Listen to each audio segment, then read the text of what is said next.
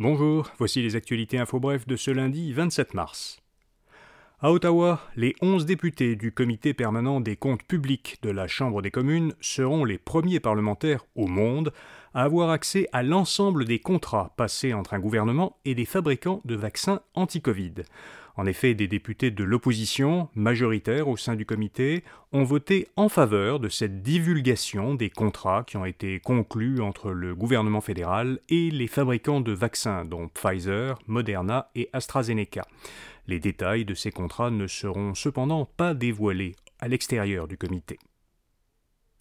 Vladimir Poutine a annoncé que l'armée russe prévoyait de déployer au cours des prochains mois des armes nucléaires tactiques, c'est-à-dire à courte portée, en Biélorussie, pays frontalier de l'Ukraine.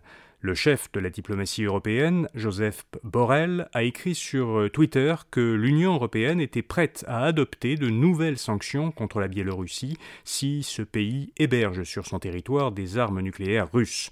Selon Borrell, euh, ce déploiement serait une escalade irresponsable et une menace pour la sécurité européenne. Le chemin à Roxham est fermé depuis samedi matin. Mais qu'est-ce que ça veut dire exactement? Eh bien, en fait, le point d'entrée des migrants au Québec n'a pas été fermé par une barrière physique.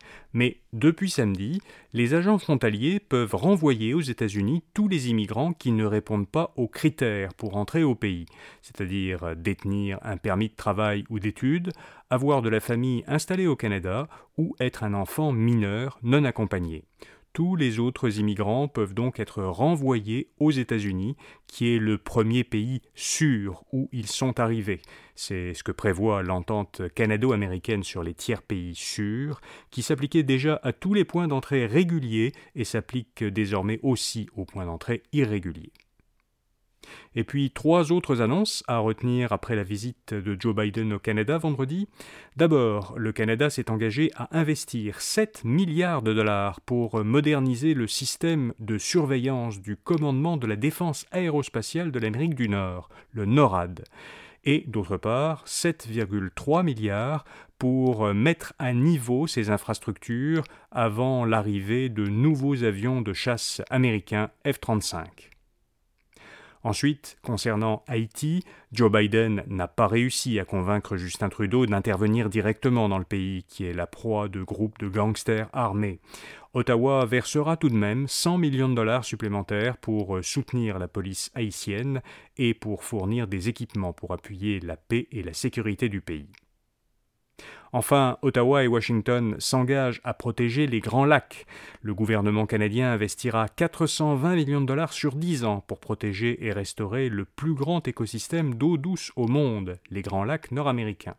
Ce budget doit permettre de restaurer trois sites dans le lac supérieur, quatre dans le lac Ontario et quatre autres dans les eaux partagées entre le Canada et les États-Unis. De son côté, le gouvernement américain avait prévu en 2021 1 milliard de dollars américains sur 5 ans pour restaurer des sites sévèrement dégradés sur les cinq grands lacs. Voilà, vous savez l'essentiel. Pour les principales nouvelles économiques et financières, écoutez notre autre balade au quotidien Info Bref à faire. À demain pour d'autres actualités Info Bref. Bonne journée.